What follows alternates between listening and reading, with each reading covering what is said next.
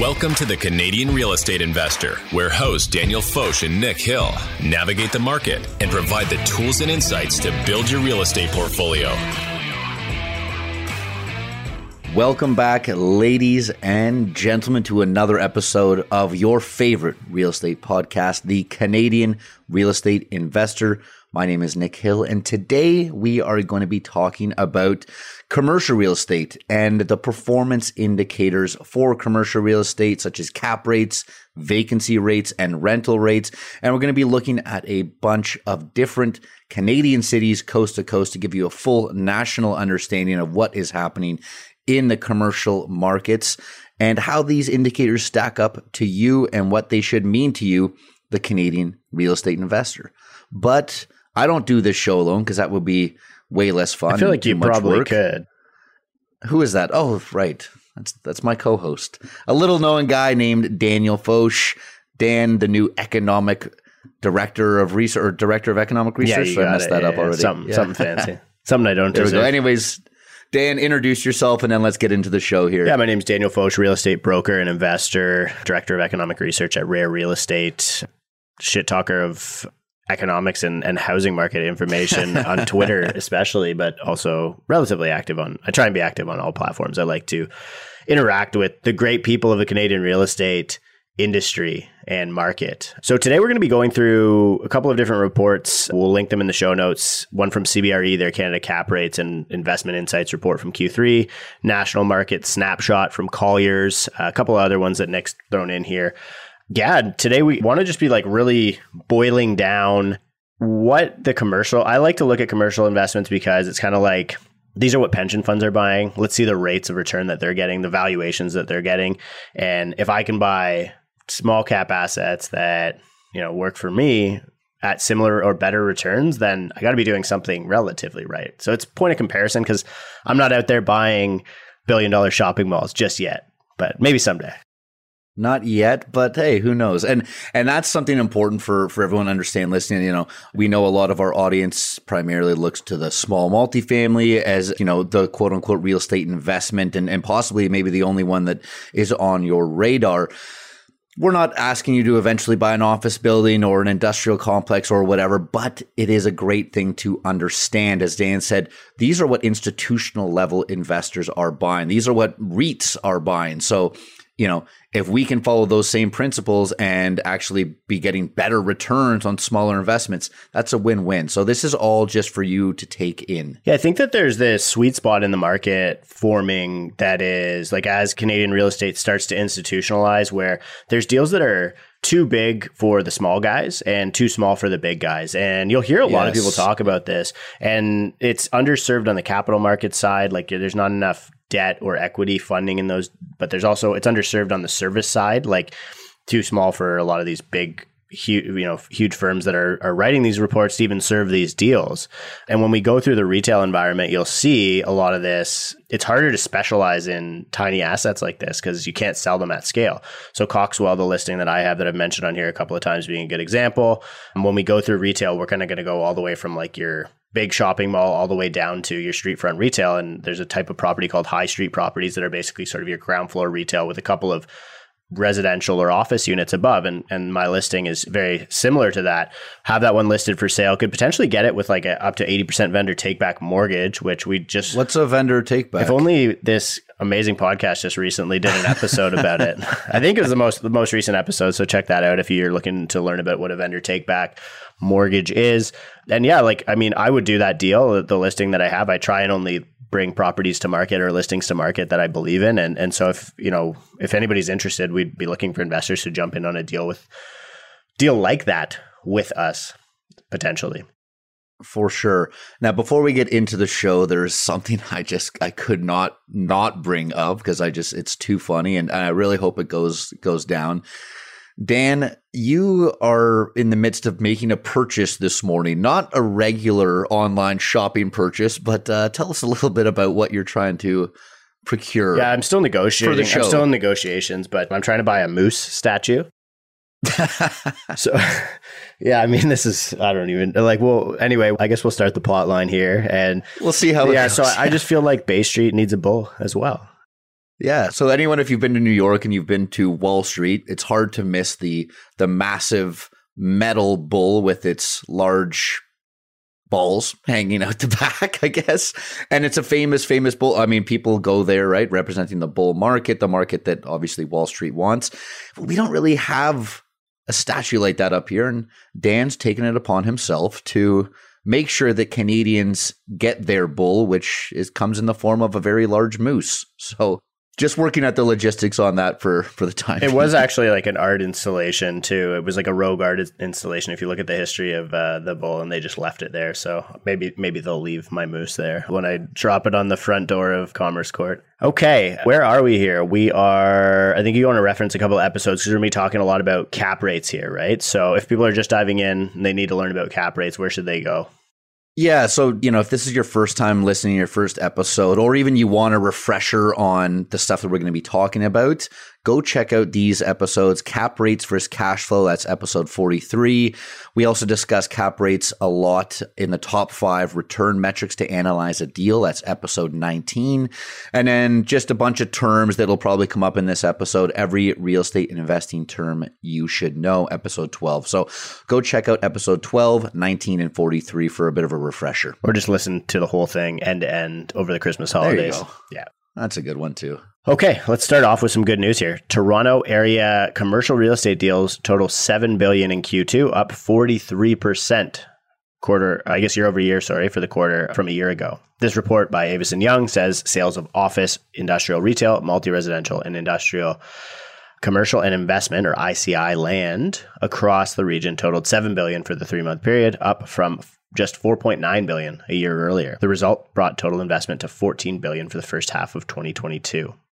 The report goes on to say that the industrial sector saw the highest investment dollar volume during the quarter with 2.6 billion compared to 1.4 billion in the same quarter of last year.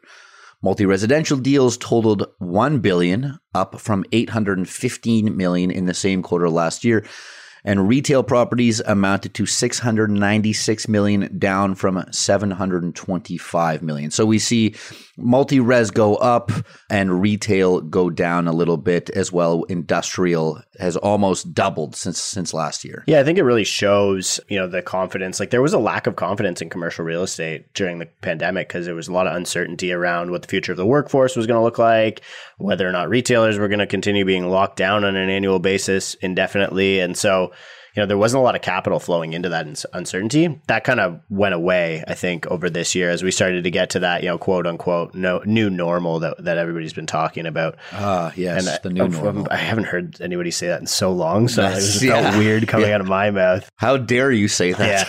Yeah, but Let's start with office here. So the office sector saw largest expansion of cap rates uh, among the real estate asset classes in Q3 with class AA, A, and B cap rates rose by like 35 and 33 basis points respectively, according to CBRE's most recent report. Yield increases for suburban office product came in slightly lower. So the yield increase means prices are going down or rents are going up, right? With national average cap rates rising by just 25 basis points for class A and B in suburban. Every market reported increased office cap rates in Q3 except Kitchener Waterloo, which held flat. So basically, this means that price expectations are going down because cap rate's a valuation metric. So the value, the yield, the rate of return that you can get from that from purchasing that property is going up. So the price is going down relative to the rents.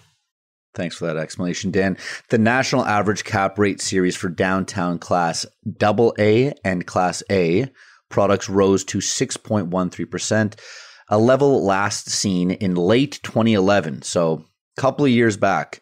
The spread between Class AA and A and Class B assets narrowed for the third consecutive quarter, compressing to 15 bips during the, this period to 103 bips at its lowest point in nearly six years. And similarly, the national average cap rates for suburban A and B were trending above those 10 year trailing averages, reaching 7.26% in Q3. Double A downtown office of 5.54%, which was up quarter over quarter.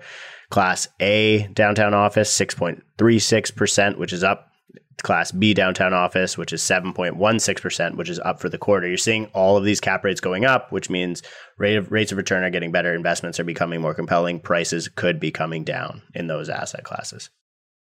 Yeah, so I mean the downtown, the double A and the A and even the B is is really interesting because, you know, we've seen reopening to a certain extent, but do downtowns feel more open? I mean, we'd love to hear from from the audience on this. And, and Dan, I know you've you've pulled some good data for this too on what actual occupancy means because there's a bit of a differentiator there. Yeah, so you're starting to see this distinguishing between physical occupancy, so you know employees being in the office, and then rental occupancy, which is what we're going to be talking about here. The the opposite of vacancy, the antithesis of vacancy is is occupancy. And we like that. Yeah. And, and, so SRRA, which is Strategic Research Alliance, they track a bunch of mobility trends and office data in downtown Toronto.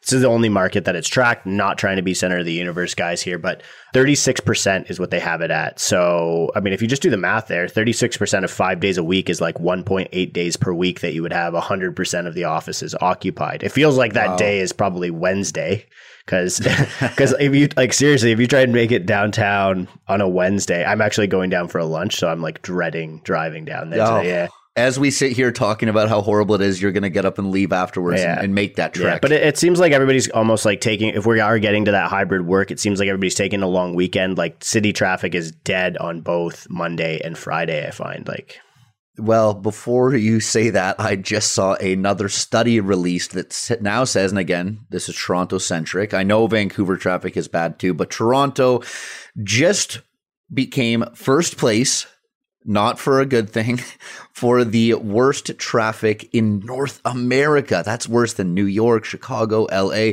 It's crazy. So that puts Canada's permitting process as one of the worst in the world. Ontario's landlord tenant board as one of the longest waits for that in in the country and in North America. And now we get to say that we have the worst traffic in the world too. So I mean, look, we're we're winning at losing, I guess. yeah, I mean, eh, you know what? Like, it's one of these things. Just like, are we a world class city? And I make this joke, like, we're almost at the Toronto's almost at its helicopter phase of being a world class city, right? Where, Ooh. yeah, because everybody's like, you know, even rich people can't get places quickly in Toronto. And then but we are actually looking it up because we're going to do like a helipad index, and Toronto literally only has one helipad. So anyway, that that index helipad is very, index. Well, I love or it. you could do a helicopter index, right? But I mean, you know, in New York, like people are were flying in from Jersey or whatever it is, or like going to meetings on. They have, literally have Blade, which is a a charter helicopter service, like it's ta- air taxi, right? So, and I know people like everybody that I know to, who goes to New York, people who aren't even flying private, right? Because they'd be flying out of like LaGuardia or whatever, take blades. It's like marginally more expensive to take a blade to LaGuardia than it is to take a cab. Wow. So like Uber copter, I love yeah. it. Yeah. Oh, they actually do have Uber too. I think like Uber Air. anyway, I would say we're digressing, but since we're up in the air, it's not really digressing. Ah, love it. So, if you don't want to be stuck in traffic, they have offices in the suburbs too. So, suburban office class A is up for the quarter at 6.83% cap rate, and class B up for the quarter as well. These are national figures, 7.69% cap rate. Yeah, and Colliers states that the office vacancy decreased in half of their tracked markets. This suggests optimism in the office sector as summer can sometimes see subdued activity. Yeah, I think that, you know, when you talk about that physical vacancy or phys- physical occupancy, it's always tough to get a read on it during the summer because we don't really have an idea. And I think more and more so you're seeing decentralization of the workplace during the summer. The next note is interesting regarding the suburbanization of the office on that note. So, while suburban office was once considered a secondary option, suburban vacancy rates have almost universally lower than downtown. Lower rents, free parking, and shorter commutes all contribute to the appeal of the suburbs. Yeah, it sounds like that may be one of the lasting changes that happen as a result of the work from home or the suburbanization of demand that we saw as a result of COVID 19. The part I find most interesting about that is there are suburban office investments that are almost more accessible than downtown office investments for small cap investors. And I think I would say most of our audience is representative of that small cap investor category. We're not out here buying, you know, Scotia Plaza billion dollar office towers or anything yet. So Ugh, I wish. But you know, for example, you could buy a commercial condominium or an industrial condominium in a place like Richmond or Surrey rather than Vancouver, or Leduc, Spruce Grove rather than Edmonton. Your Airdries, Kanata, Newmarket, Brampton, Laval. I mean, if you're from one of these major cities, you're going to know the suburban area that I'm talking about. And if you're bullish on or you're trying to get exposure to office in you know one of those major cities too expensive or just too big of assets you can get more cut up pieces or you can often find more suburbanized pieces in suburban markets right so yeah good call and i mean that's kind of what this episode might suggest is that it could be economically a wiser decision to do that because cap rates are usually better, but the vacancy is definitely worse in those suburban markets. So, uh, sorry, on office. So, you know, it's kind of the higher reward, higher risk. Yeah, for sure. Uh, Colliers goes on to say that close to 70% of all new office construction is still downtown at a national level. So, but I mean, you can't really just be like, oh, guys, pack it up. We're just going to leave this office tower half constructed, right? So, even with the slowdown to the return to office or RTO in the central business districts, they do really distinguish that it's more of a regional thing and considerable variation exists. Toronto has like 94% of construction downtown, and Toronto is the biggest market in Canada. So, it can tend to skew national data quite a bit.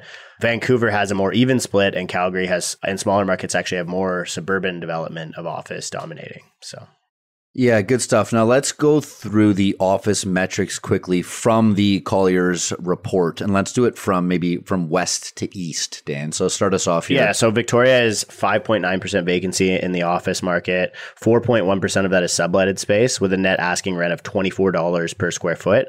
Vancouver, identical five point nine percent vacancy market, twenty percent sublet space, and a net asking rent of thirty four dollars per square foot.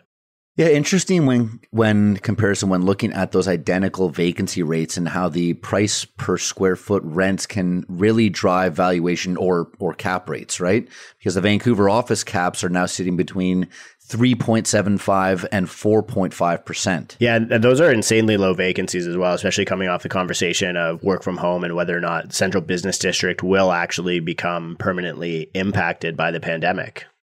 Yeah, don't worry, because if you're looking for vacancy, the next two on the list will certainly have you covered. Yeah, for sure. So Edmonton, 19% vacancy in the office market, 10% of that is sublet with a net asking rent of 17 bucks per square foot. Calgary, 27% vacancy, 19% of that is sublet space with a net asking rent of $14 per square foot.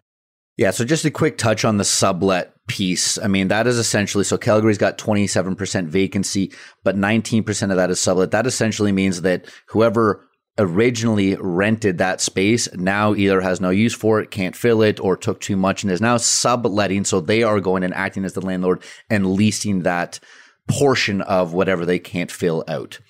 So for context, Edmonton's office cap rates are between 6.5 and 8.75 those are pretty good for Class A and up to 11.25% for Class B office space. That is nice. So there is a great return there, but the vacancy is the obvious risk. Remember the high risk, high reward. Yeah, definitely. Calgary cap rates are sort of in the 6 to 8% for Class A, and Class B goes all the way up to about 10%.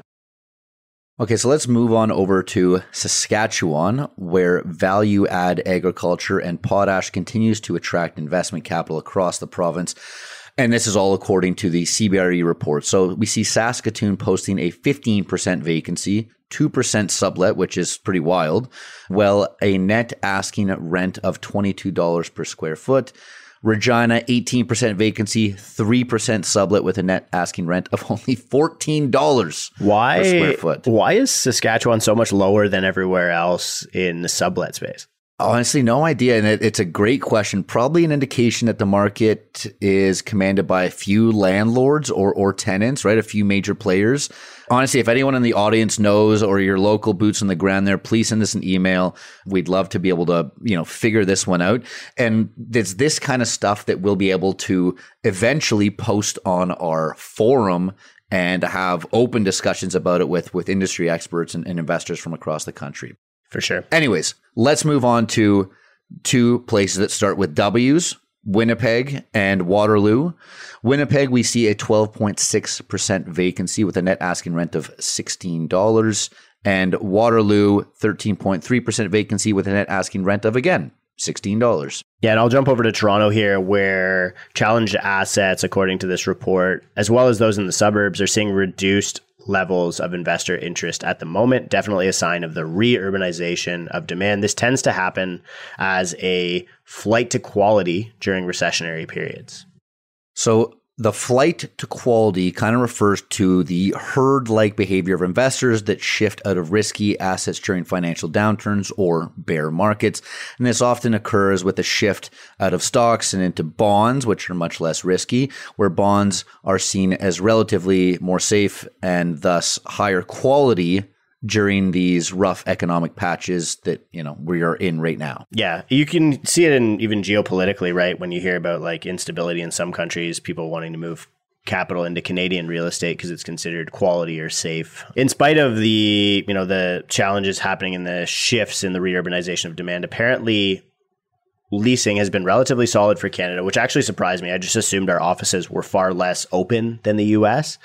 But apparently, major, major Canadian office markets continue to outperform their U.S. peers. I think Toronto is fourth tightest in a downtown market in North America, and Ottawa, I believe, is sixth. So that's cool. Okay, so and and then tight just means low vacancy. Yeah, it is a, here. it is a toit market. Yeah, I can see that yeah. from its toit pants. Don't do it. Would you say this market is uh, is toit like a toiga? I wouldn't. no, I had to man for uh, Austin Powers, is Canadian, right? Mike Myers. There Canadian we go. Yeah. Shout out Mike Myers. Yeah. Um, 10.1% vacancy in Toronto with a net asking rent of 26 bucks. So that's actually closer to Victoria pricing than it is to Vancouver. It just shows, you know, how far above everywhere else in Vancouver office space is from a pricing perspective. And moving over to Ottawa per CBRE remains one of the more active office markets in the country. We know a lot of stuff going on there. A lot of, I mean, governments aren't getting any smaller in Canada. There's also a lot of stuff happening in the tech space several larger office deals happening and in the works and are slated to close in the fourth quarter of this year. So we'll update if any of those notable transactions, if and when those happen. 10% vacancy, so slightly lower than Toronto, but asking rent is significantly lower at 17 bucks per square foot. And we'll quickly just cover Montreal and Halifax here. So Montreal, 15% vacancy with a net asking rent just a little bit higher than Ottawa at $19 per square foot. Halifax 14% vacancy with a net asking rent of $16 per square foot. Let's jump over to industrial. The industrial sector continued to see modest cap rate increases. So we are seeing still a little bit of contraction in, in, the prices there, with the national average A and B going up about 25 basis points to 5.23% nationally on the industrial cap rates. Despite yields expanding for a second consecutive quarter, industrial cap rates still remain 33 bips below their pre-pandemic levels. So the rates of return are still less compelling than what we were seeing pre-pandemic, probably fueled by, you know, cheap credit, right? Most markets reported increases in industrial cap rates in Q3 with the exception of Winnipeg and Halifax which held yields flat. So nobody went down. So prices are you know basically going down in most of these markets. And this is a credit contraction thing. You're seeing it in the commercial space as well. Cap rate expansion was uniform between both A and B, pushing national average yields up to 4.8 and 5.67%, respectively. The largest increases were recorded in Calgary, London, Windsor, and Montreal, which all saw their A and B yields rise by about 50 basis points. So Class A is now at 4.8%, as we mentioned, and B at 5.67%, both of which are up for the quarter. Fascinating stuff. Now, let's go through this coast to coast because some of these vacancies are going to blow your mind, Dan. I'm going to start here with BC, my my hometown, my home province, I should say, and this is probably as good of a time as any to announce that we will be in BC in April. So we have a very special live in-person interview set up with a BC native who has changed the clothing game for both men and women. And that's where we'll leave it. Heavily exposed to industrial real estate. Yeah, we're not just we're not just interviewing a guy that that has revolutionized pants. He also likes real estate. Use your imaginations there. But we will be out in in Vancouver, Victoria, and a few other places in BC in early April. So make sure you see us there. Anyways, let's get back to it. Victoria, zero point one vacancy. Zero point literally, That's- literally a ra- doesn't get much better error. than that. Yeah. Yeah.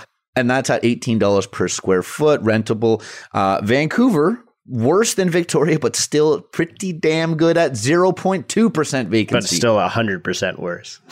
Double, Does- the, yeah, vac- double the vacancy. 100% worse, but almost at 100%. Yeah, so do that crazy. math. And that's at 20% rentable square foot. Okay, moving over to Alberta, where things are are definitely less toit, but still still very toit. Not uh, like a toiger, but Edmonton, four point two percent vacancy, ten dollars per square foot. So you can you can really see the you know the how that tightness contributes to an increased per square foot rental rate. Thank you for pronouncing tightness properly Yeah, there. yeah, I'm done with it. I can't even do. I don't. I'm so bad at accents, right? So Calgary, two point two percent vacancy, twelve dollars per square foot.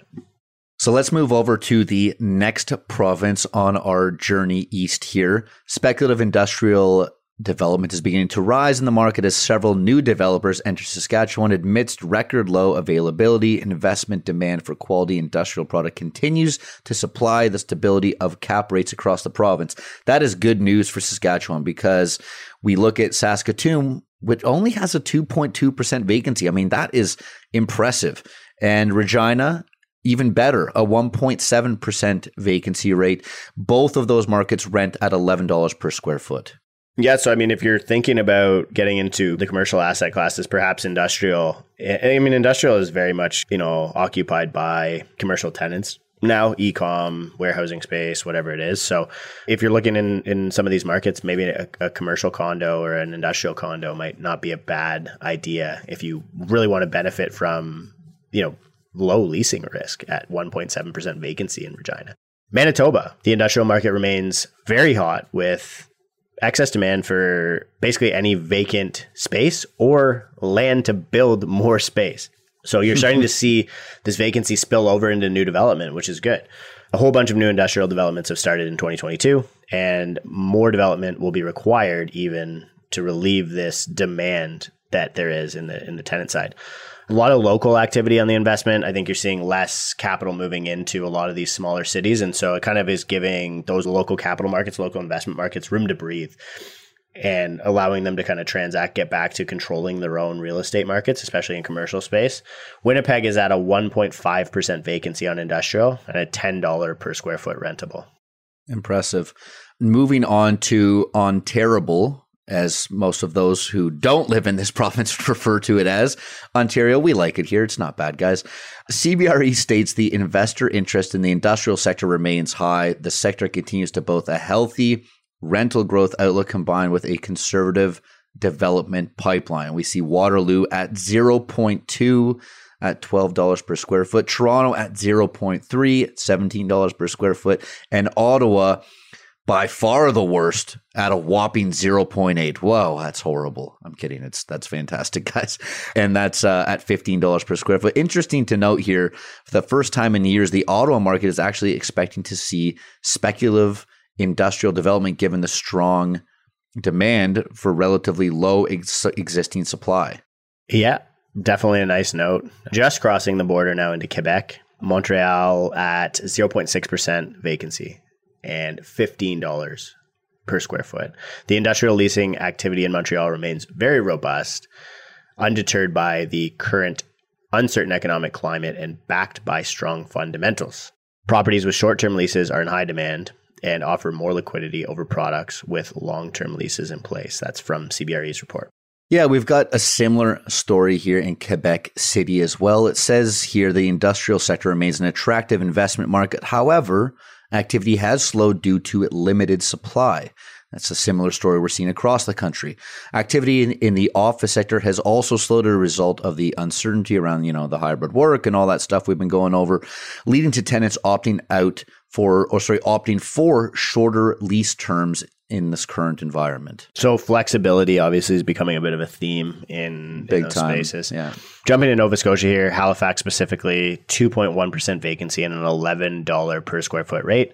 According to the CBRE report, they actually just saw the biggest sale of the year in Halifax with Crestpoint and ProREIT acquiring 21 industrial buildings in Burnside from KingSett Capital for $228 million. So there is huge capital markets Wow. activity happening in the East Coast. Crestpoint also purchased 50% interest in ProREIT's existing 21 buildings in Burnside for 113.5 million. And now they're the largest landlords in Halifax's industrial market. Lucky, lucky for them. That's nice.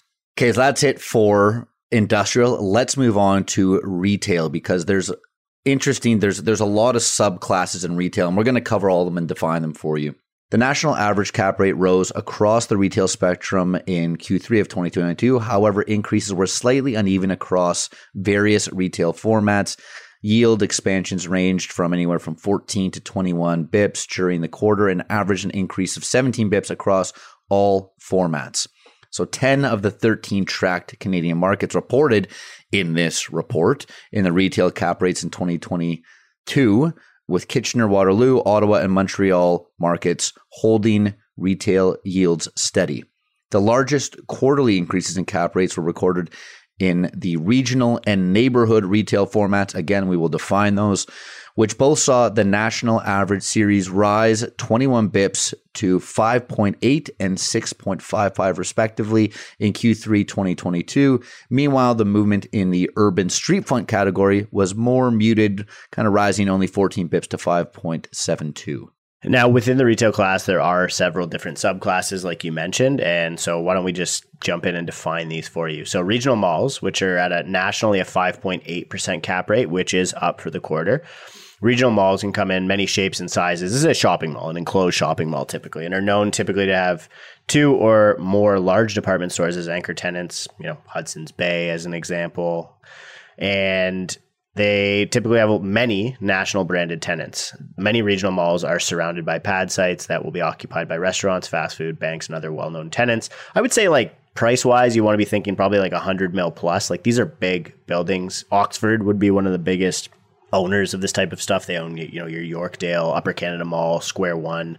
I was actually at CB when that transaction took place. I think it was like one of the first billion dollar transactions. Oh, that cool. and Scotia Plaza actually, same year. Nice. But yeah, so that's a good example. Oxford is OMERS, so pension fund money is, is kind of who's owning this stuff. Why don't we head on over to Power Centers, Nick? Mr. Power Mr. Powerful Centers. Nick. Since you're so, the powerful guy, yeah. so when you think of power centers, you're probably not thinking of them, but what the type of properties include, like you'd see like a Target, a PetSmart, or a Golf Town, for instance. These centers usually have a larger quantity of national brand tenants than smaller tenants. So in fact, sometimes they consist only of large national brand tenants. These supersized strip malls are usually surrounded by pad sites that are occupied by restaurants, fast food, banks, just kind of your your smaller retail, right? So you're going to go and spend an hour or two in Golf Town looking for that new driver, and then you're going to go get, you know, you're going to go to the bank that's in the same plaza to to take out the money to do that. You're usually looking at, you know, upwards of 100 million plus to to get into this market. Yeah, and I think like it's uh, mentioned supersized strip mall. It's like a powerful strip mall. I think it's like a, you know, but it was a big branding thing. I feel like people who just didn't want to say that they owned a bunch of strip malls. Now it's cool to be like strip mall trend, Power strip, strip mall guy investor. on Twitter, right? Big box retailers is next. This is the type of retail property occupied by one very large store. Uh, you know, your freestanding Home Depots, as an example. Some common big box retailers are Walmart and Costco. Interestingly, actually, because I know like I have a client who is in this space developing a property and potential to you know based on the approvals for the floor plate that they had was Walmart who would end up being a leasing tenant and Costco who actually prefers to own their real estate. So Costco is a big real estate owner if you're anal- ever analyzing their stock. You know, you hear the guys on the Canadian Investor do it a lot. Costco, so they would be selling that asset to Costco, leasing it to Walmart, interestingly, but the floor plate's kind of similar. Um, these are la- large buildings, always occupied by just one retailer. It would vary on a per square foot basis, but these are kind of like your 50 to 100 million dollar valuation. Next one on the list is freestanding retail sites. And these sites are similar to the big box retailers that Dan just described, only smaller and commonly known as large box retailers. So not big box, large box. Tenants in freestanding buildings could be anything from a big restaurant chain, a furniture store, even recreational stuff like a bowling alley, or you'll have your electronic stores like a Best Buy or something like that would be a good example. For sure. Uh, jumping over to strip malls now, 5.95% national cap rate for an anchored strip mall, 6.66% for unanchored typically anchored by a grocery store. Uh, strip malls bring in a lot of foot traffic. Other tenants in the strip mall may include mom and pop stores, boutiques, and other small stores that have a good synergy with kind of those those anchor tenants. Some strip centers do not have an anchor tenant. These strips are most likely occupied with professional services like insurance agencies, clinics, you know, restaurants, real estate agencies are pretty common one Ooh. as well. Yeah. Okay, so let's move on to the community commercial retail, averaging about a 5.72 cap across the country, also known as urban street retail or mixed use properties. These types of retail commonly found on the first floor or ground floor of a multi-family property or an office building, usually kind of located in like an urban core, big city. So this is where you'll have you know a retail store on the bottom and then and then kind of mixed use up tops whether it's another floor of office or a couple residential suites up there. Yeah these tend to be occupied exclusively by cannabis stores apparently. Yeah so this would be your sort of high street in quotation marks property, like the Coxwell listing that we have. And again, send us a message if you're which interested. which does not include a cannabis store. five point seven two percent cap rate nationally. Office and industrial conversions. This is exactly what it sounds like. Something that's been converted into a retail property. So I guess the question is like, which of these retail is most likely for our listeners to end up purchasing? So you know, and I think it's going to be the smaller stuff, right? Your high street, maybe your strip mall, in some of these more suburban markets yeah, anyway, you want to jump over to the retail investment trends we're seeing here from CBRE, Nick? Yeah, well, actually, let's just skip over that and let's go right to one for one here across the country. What we're seeing in the in the retail space. I think this is this provides some pretty good insight sure. into the cap rate. So I'll start us off, and, and again, we'll go west to east here, Dan. So the furthest western point that we cover here is Victoria, and we see average cap rates from on the low end 5% all the way up to 6.25%. Vancouver retail caps from 3.75 up to 5.75%. Calgary five and a quarter to seven. Edmonton five to seven percent. Saskatoon six to seven point two five percent. Winnipeg six to seven percent the London Windsor corridor from 5.5 all the way up to 8.5. There's a lot of suburban stuff there, though, right? That's like all suburban. Yeah. Yeah. Especially down in the London area, right? Yeah. Kitchener Waterloo, 5 to 6.5%. Toronto, we see 4.25% all the way up to a nice 7.25%. Interestingly though, like a lot of that that stuff that's the higher cap rate is probably future development sites more than anything, so. Yeah. Ottawa 5 to 7% cap. Montreal 4.5 to 7.25 and Quebec City 6.75 to 9.25%. Maybe a little over retailed there, I don't know. Whew, that is that's not bad at all. And then all the way over on the East Coast, Halifax we see 6.75 to 8.25% average cap rates between all of those asset classes and that was your cap rates nationally for retail and that's kind of a a blend of, of everything that we just described in all those different asset classes. Kind of a bummer they don't include Moncton and uh, St. John. We'll have to. Uh, we'll know, have to we're gonna be we're gonna try and get these guys on here to talk about one of these reports. So so hopefully, yeah. I guess that's on us to to figure that stuff out. That's okay though. We will. Let's move on to our favorite and probably most people's listening favorite asset class, multifamily. So the multifamily sector cap rates rose for the second consecutive quarter in Q3 of 2022. However, yield movements were much more muted relative to other asset classes. We see this a lot with multifamily. The national average series for all multifamily categories rose marginally by about 10 bips to 4.39%, matching the yield seen in the sector from three years ago. So, not a ton of movement on this, not like we've seen in, in office and industrial and, and even retail. It's kind of like you're watching the whole market go full cycle from pre COVID back to those valuations, right? Like there was this period of, and don't get me wrong, even if people were overpaying, it might have made sense because they were getting such cheap interest rates you know, if they were locking those interest rates in for five or 10 years, they might, it might have netted out to be a better deal on a cost benefit analysis. But you are seeing valuations come all the way back. You're seeing it in the re- residential market right now. And clearly it's happening. Same trend is happening in the commercial markets where valuations are kind of going back to those pre COVID levels.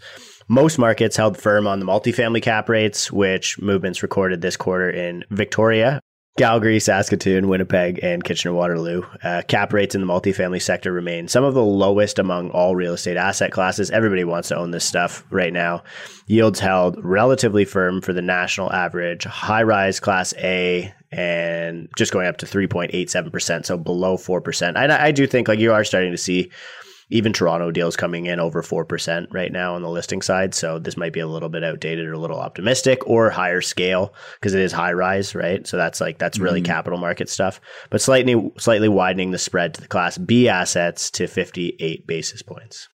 Yeah, and the low rise Class A and Class B cap rates both increased by just over 10 bips, 10 basis points in Q3 of this year, bringing the national average yields to 4.4% and 4.83%, respectively. Again, that's Class A and B. We saw Class A high rise at 3.87, Class B high rise at 4.44, Class A low rise at just the exact same 4.44, and then Class B low rise taking the cake at 4.83%. Maybe quickly on, touch on seniors housing here, independent and assisted living. This was an asset class that was massively impacted by the global pandemic, obviously, um, and so it's it's taking a little bit of time for it to ramp back up. There, a lot of investors are on the sideline, probably due to interest rates, but but kind of coming back into the market. There are some quality deals, and this is a an, an asset class that really has probably the be- the best direct exposure to an aging population. I think that you know it's becoming a theme this creative short-term financing right? Fi- like we're hearing about structured deals. Financing is really what's getting deals done in the markets right now and that's what's pushing deals across the finish line Totally. And if you go back to a few other episodes of VTB when the CMHC, we talk about this stuff because the new multifamily MLI Select product by CMHC's loan insurance program may offer new Class A buildings an attractive option for new construction as well as permanent financing because we see Class A at 6.33%, Class B at 7 6.52%, and long term care at 7.64%.